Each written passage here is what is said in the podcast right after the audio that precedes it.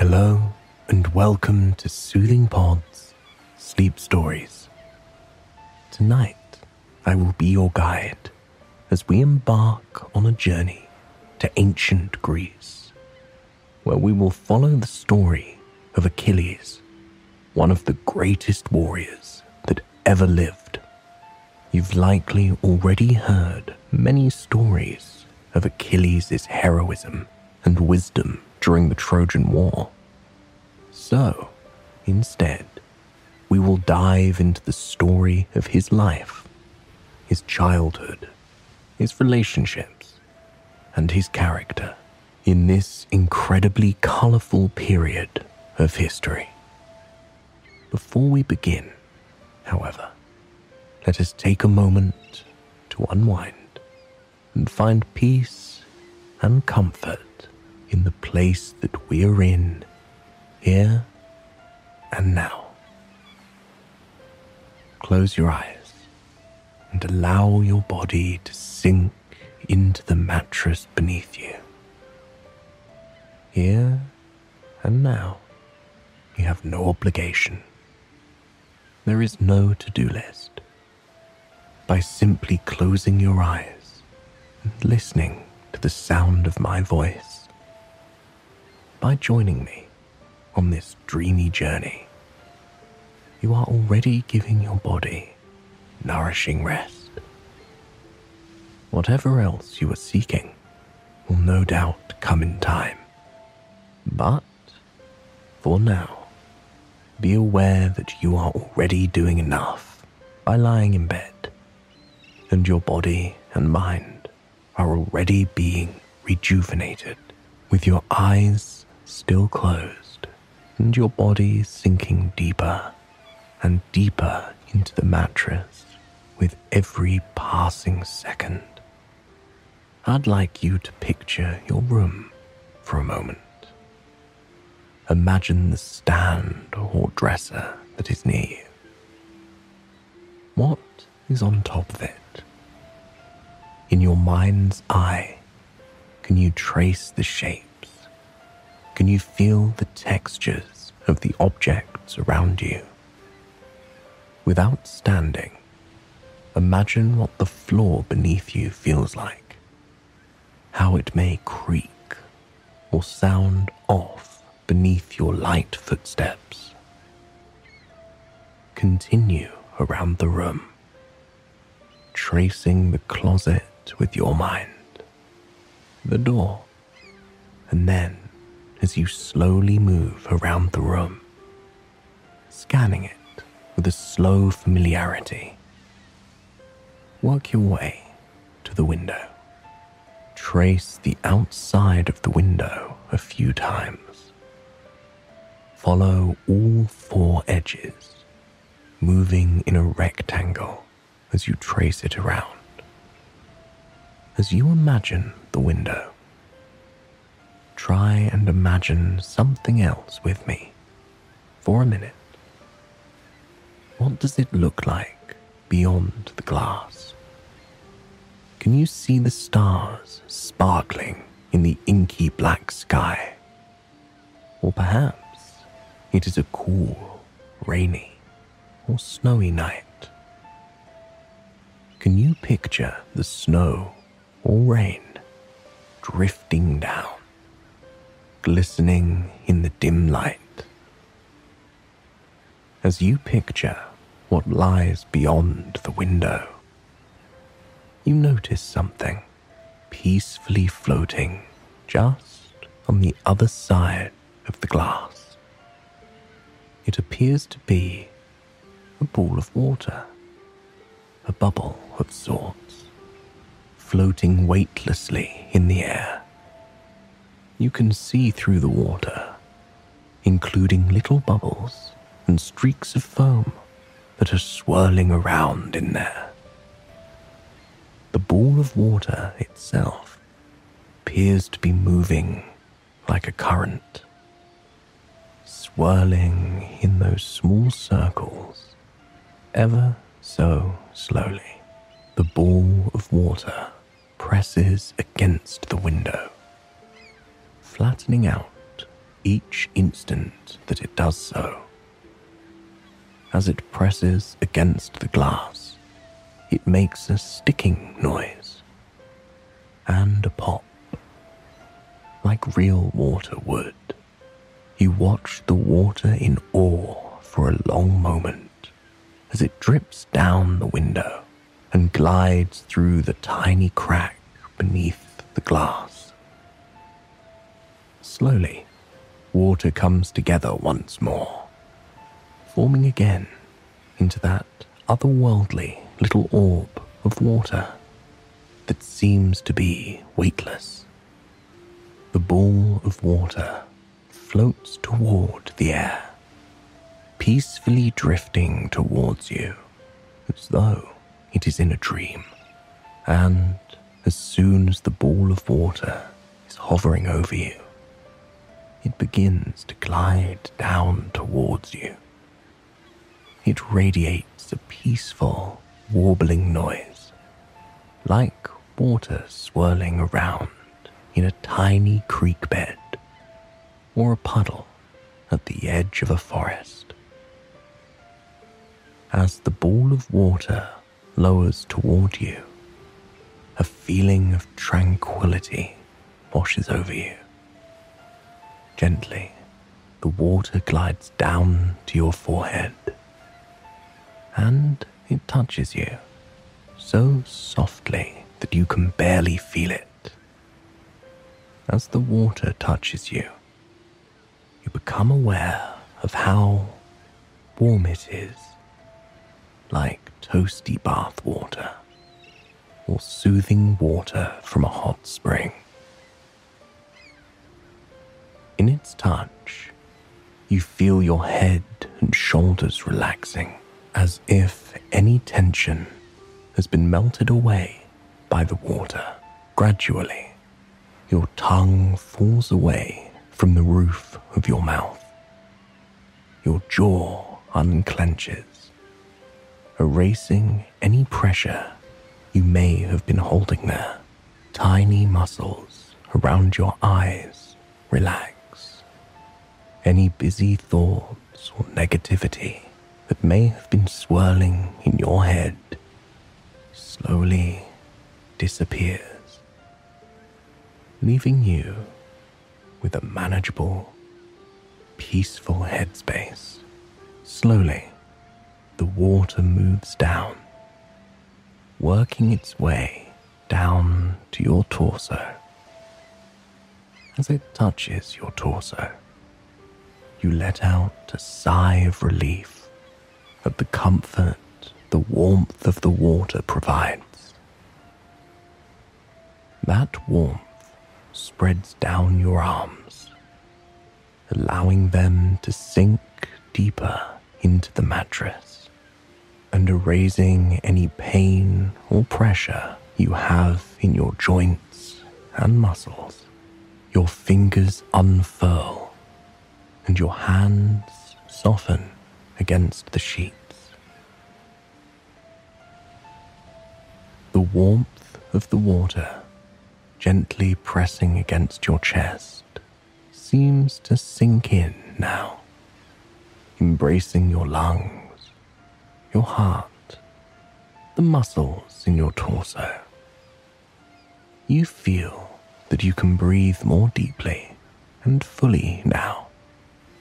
You take a deep breath in, savoring the nourishing feeling of that lovely breath as it fills your lungs completely. Your heart slows to a steady, healthy pace, making your body and mind feel even more at ease. Slowly, the ball of water moves down to your legs. Any restlessness you have been feeling in them, any discomfort, melts away, disappearing into the bed beneath you. Your feet and calves relax, allowing you to put the full weight of your legs into the mattress. As leisurely as the ball of water came into your room. It drifts out, leaving you feeling refreshed and ready for the story ahead. Now that we have taken the time to relax and find comfort in the place that we're in here and now, let us begin our story. Curiously enough, the story of the hero Achilles began long, long before his birth. His mother, Thetis, was a sea nymph. She was a kind, beautiful woman with a voice that was so enthralling it could make people fall in love with her with a single song. She spent long days sitting on the coastal rocks, singing into the mist with her fellow sea nymphs and dreaming of what her life would one day become. She would often wander along the seaside, foraging from the ocean's bounty and gazing at the coast in awe and wonder. No matter how many days passed, Thetis never grew tired of the abundance that the ocean provided, at the beauty that it radiated day in and day out. She lived a peaceful life there on the coast. A life where she cared for the earth and the sea with nothing but appreciation and love. However, even in her serene days by the coast, her calm hours spent listening to the waves and soaking in the light of the golden sun she could not escape the conflict of the gods above. Thetis's first encounter with the gods happened soon after Hephaestus was born to Hera. She struggled to accept her son's deformities and saw him as an embarrassment. In an effort to rid herself of him and the shame she felt, Hera cast her son into the sea, hoping to never see him again. But the young baby Hephaestus was heard by Thetis soon after he was cast down from Mount Olympus.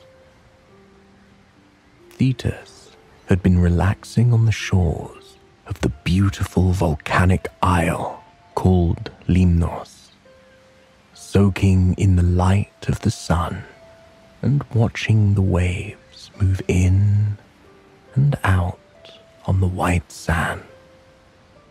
The sound of the rhythmic ocean waves was soon overwhelmed by the sound of a baby crying. Touched and desperate to save whoever the child was, Thetis dove into the waves and wrapped her arms around the young child, cradling him kindly in her arms. She wrapped him in a cozy bed of seaweed and brought him ashore the island. It didn't take long for her to hear what had happened to the child. What the powerful goddess Hera had done to him. Thetis knew she could not let an innocent child suffer due to the will of the gods. Especially a will as selfish as Hera's had been. So, Thetis decided to raise the young child on Lemnos with the help of Eurynome, another water nymph.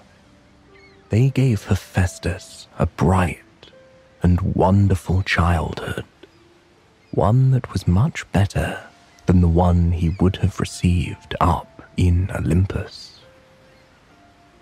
But this wasn't the only time Thetis would raise a hero, or raise someone with great power.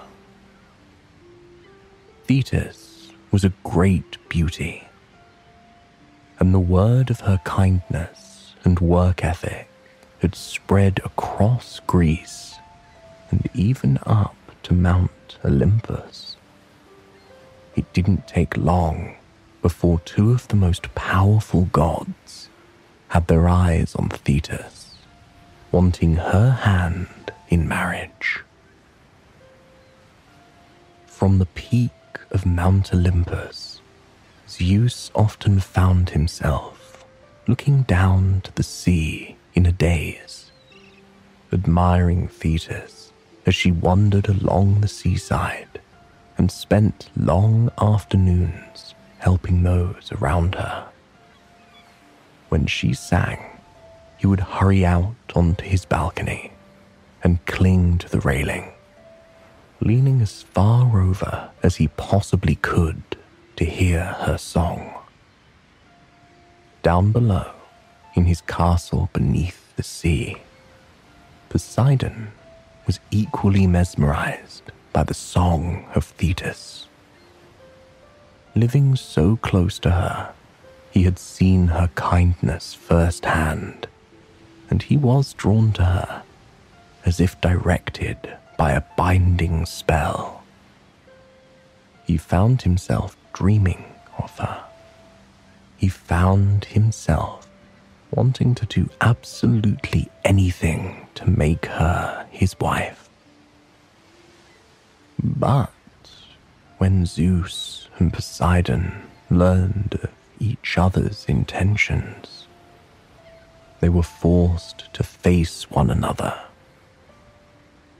Poseidon claimed that he deserved to woo Thetis and have her hand in marriage. They had much more in common after all. Zeus was not used to not getting what he wanted when he wanted it. He coldly told Poseidon that he was to be the husband of Thetis, and Poseidon would not stand in the way of that. As they were arguing, a voice from nearby piqued their interest. They turned see Prometheus, the forethinker and soothsayer, approaching them with a worried, knowing expression on his face. He told the gods, calmly and coolly, that it would be in neither of their best interest to marry Thetis. For long ago, there had been a prophecy delivered by Themis, an oracle of Delphi, and the goddess of justice. The prophecy proclaimed that any son born to Thetis would become greater and more powerful than his father. Instantly, Zeus and Poseidon backed away from the idea of marrying Thetis. Both of them clung to their power with every fiber of their being, and they lived their whole lives desperate to keep it. Afraid that any son of Thetis would be far too powerful, they decided to marry her off to a man who had much less power than any god, a human named Peleus. Thetis did not want to marry Peleus. In fact, she didn't really want to marry anyone. But after some convincing from Peleus, and the knowledge that the gods would not wane in their demand, Thetis agreed and was wed to Peleus. Soon after their wedding, Achilles was born. Thetis loved her son dearly the moment she laid eyes on him. And she knew deep within her heart that he would do remarkable things. Every night, she would lie awake as the moon rose overhead. As it cast its silvery sheen over her beautiful son, she would gaze at him in wonder, admiring how precious her baby was. She had never loved anything or anyone as deeply as she loved Achilles. And with such love came the desperate need to protect him. Her experience with the gods had shown her how cruel they could truly be. She knew the dangers of having a son like Achilles, and she truly couldn't bear the thought of losing him. So, one night, she gathered Achilles up in her arms. It was a cool night on the coast of Greece. The briny ocean wind whipped her hair as she made her way slowly out of the house, careful to avoid creaking floorboards and open the door without making a sound. She knew that Peleus would not approve of her plan, would not approve of where she was going. But she knew that she had to press on regardless. She had to do everything she could to protect her son. She made her way through the forest and nearby meadows. Overhead, the bright moon bled through the treetops, casting a beautiful mosaic of light and shadow on the forest floor below. The thick, plush moss glistened in the moonlight. The sound of the crickets chirping and the frogs croaking around her created a kind of harmony, a soothing soundscape to the journey that she was on. She held Achilles to her chest, singing a gentle lullaby to him as they made their way through the forest. Though the situation Achilles found himself in was out of the ordinary, he was smiling. Pressed against his mother's chest, held tight and lovingly in her arms, he knew that nothing bad could happen. He knew that he was safe, and her song soothed him even more deeply. Soon, they were on their way towards the underworld. At the edge of the dark forest, there was a cave hidden behind a layer of moss and plants. If you weren't looking for it, you wouldn't even notice it was there.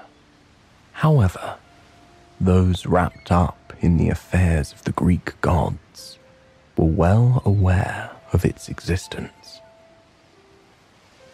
Thetis moved the curtain of plants aside and continued into the dark tunnel, into the cave that led to the underworld. She sang the lullaby a little louder to her son, rocking him more in her arms and trying to ensure that he was calm and knew he was safe.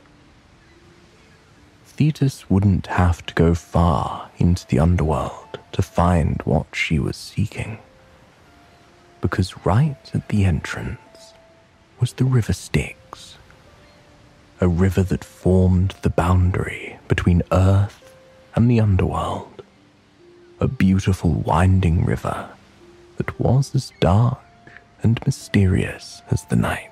Thetis approached it and knelt before it.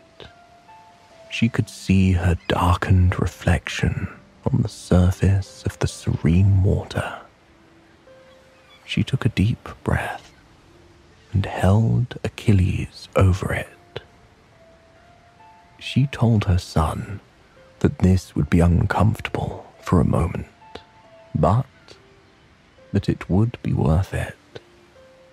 The river Styx would make him invulnerable. Wherever the water touched him would be impenetrable, and he would be able to live a long, happy life, a gift in a world as strange as their own. She clutched Achilles by the heel as tightly as she could. Desperate not to lose her wonderful son in the waves of the river.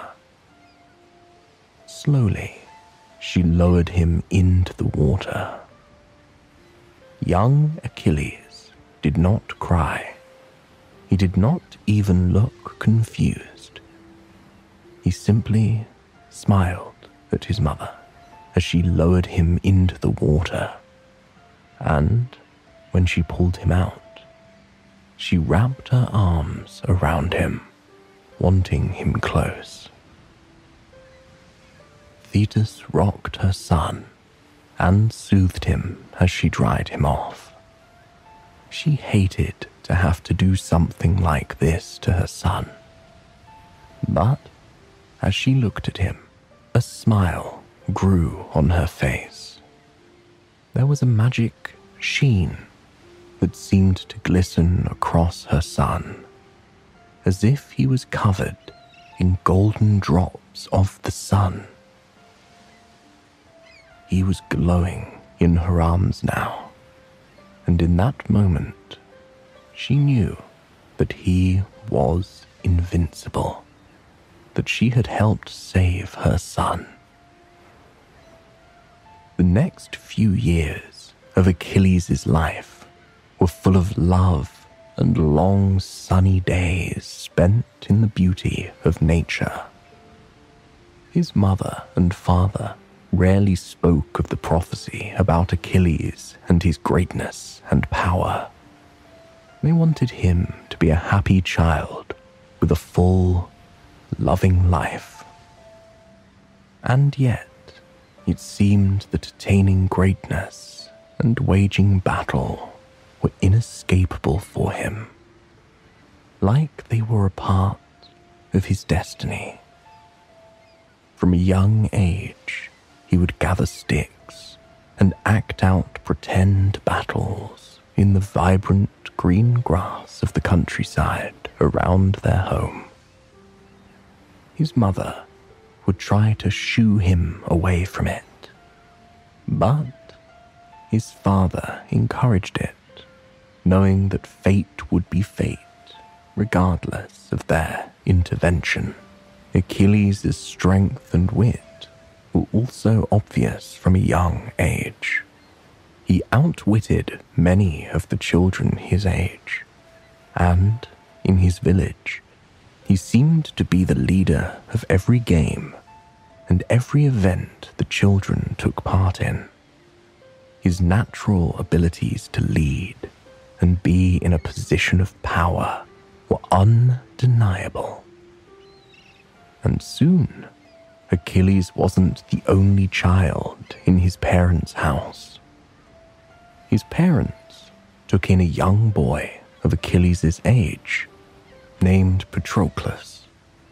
Patroclus had been an exiled child, left to fend for himself before he was offered safety and love in Achilles' home. Very quickly, Patroclus and Achilles formed an inseparable bond of deep friendship and brotherhood.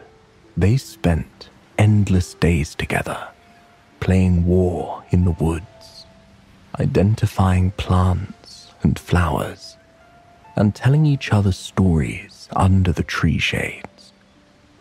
On rainy days, they would sit beneath a big oak and tell each other tall tales. trying to scare one another with each clap of thunder. They loved each other and understood each other in a way that few people get to experience in their lifetime. Every night, they would lie beneath the covers and talk about their understanding and beliefs about the world around them. They found themselves in a beautiful union, companions and best friends for life. But then, when Achilles was nine, it was foretold to Thetis that her son's fate was either to gain glory and die young, or to live a long but uneventful life in obscurity. Upon hearing this, Thetis was absolutely devastated. She did not want to lose her son to lose the light of her life. And so, she did the only thing she could think to do. She decided that she must keep him from serving in the war in any way possible. She disguised Achilles as a young girl and sent him to live with King Lycomedes and his seven daughters. It was a lush life, a life even more extravagant than the one that Achilles had been living. But he knew that it was not his fate. While the girls were encouraged to forage, to sew, to do art, Achilles struggled to follow those rules. His urge to fight to grow stronger, to lead. It was all simply too much for him. He often found himself getting in trouble. He formed close bonds with the girls, who tried to help him see that living there was in his best interest. Many days, Achilles found himself dreaming of his life back home he spent long hours wondering about the prophecy that had been spoken of him. And he wasn't the only one. The Greek army had heard of the prophecy, but they also knew it would be nearly impossible for them to win the Trojan War without Achilles by their side. And as such, they began to seek him out they spent long weeks and months combing through the countryside, doing absolutely everything they could to try and track down where Achilles had been sent.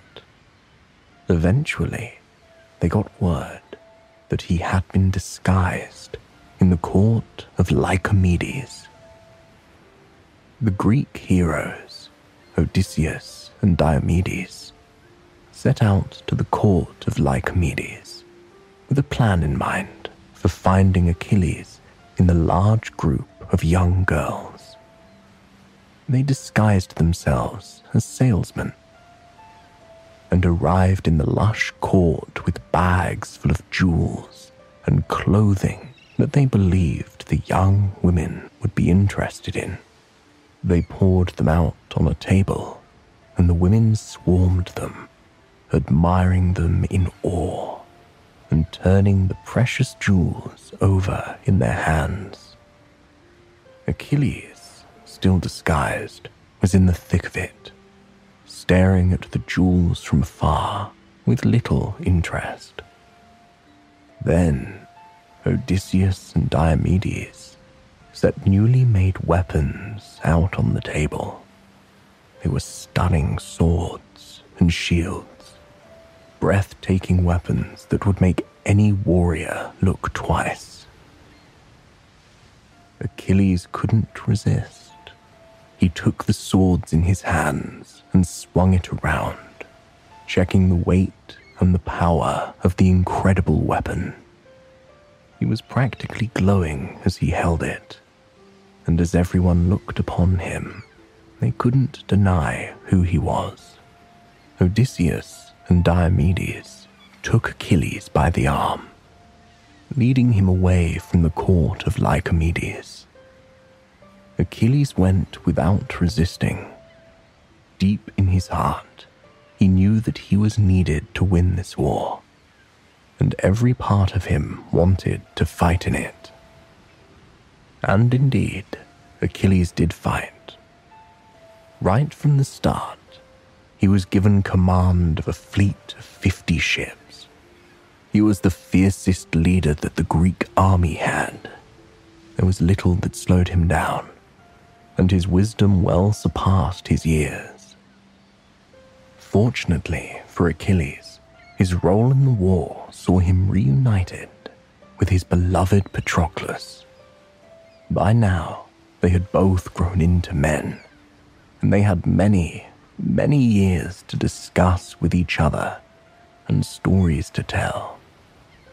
Patroclus was a warrior leaps and bounds above many other soldiers, and as such, the two spent long hours discussing strategy and their plans to win the war. But, along with that, they often found themselves reminiscing about their childhood days together. They both recalled the long days they had spent running through the serene woods, and the magic moments they spent lying beneath those beautiful towering trees, admiring the way the sun shone on the leaves. The afternoons they spent mock fighting one another, trying to outdo each other in their make believe worlds.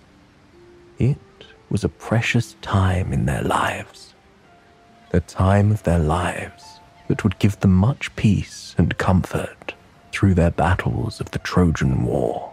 The Trojan War was a long one. For ten long years, the battles raged on. Achilles was undefeated, winning every single battle that he found himself in. Patroclus was always by his side, encouraging him, guiding him, and offering a listening ear for both strategy and his feelings. But soon, tragedy struck. After being disrespected, Achilles stepped away from battle, refusing to fight. Patroclus took his place in leading his army, and though the battle went well at first, it took a turn for the worst. Patroclus was killed by a Trojan hero named Hector. When Achilles learned of this, he was stuck with grief and rage. He turned to his mother for comfort and support, just as she had when she took him to the river Styx. His mother held him and protected him in her arms. She rubbed her son's back and promised him that things would be all right. They spoke of the beautiful times he shared with Patroclus, of the beauty of their bond. This helped Achilles, but he knew he needed more. He wanted to avenge Patroclus, and he vowed to do just that. Thetis, his mother, knew that the prophecy was coming to a head, that her son may meet his end after avenging Patroclus. But she also truly knew that she could not stop fate. In his rage, Achilles struck down Hector. Even after doing this, Achilles' grief made him restless. He refused to allow Hector's parents to bury him. But soon that changed. Hector's parents met with Achilles. Together, they all wept over the senseless loss of the people they loved. They reflected on their lives together, on the joy they had shared with the people they loved the most. Eventually, Achilles was able to let go of his hatred, of his anger, of his thirst for revenge. He wished Hector's family well and sent them on their way. The rest of the battles that Achilles fought were full of a strange peace. He felt grateful for the life he lived with Patroclus and his family. It was Paris, one of the instigators of the Trojan War, who finally killed Achilles. He fired a single arrow that struck Achilles in his heel, the only part of him that was vulnerable. As Achilles passed away, wasn't sad, nor was he scared. He was at peace. He had been a great hero. He had loved deeply. He had fought bravely. And now he was ready to rest. I hope you have enjoyed this sleep story and it has brought you a night of peaceful, restful sleep. Please join me again tomorrow night for another sleep story. Until then, sweet dreams.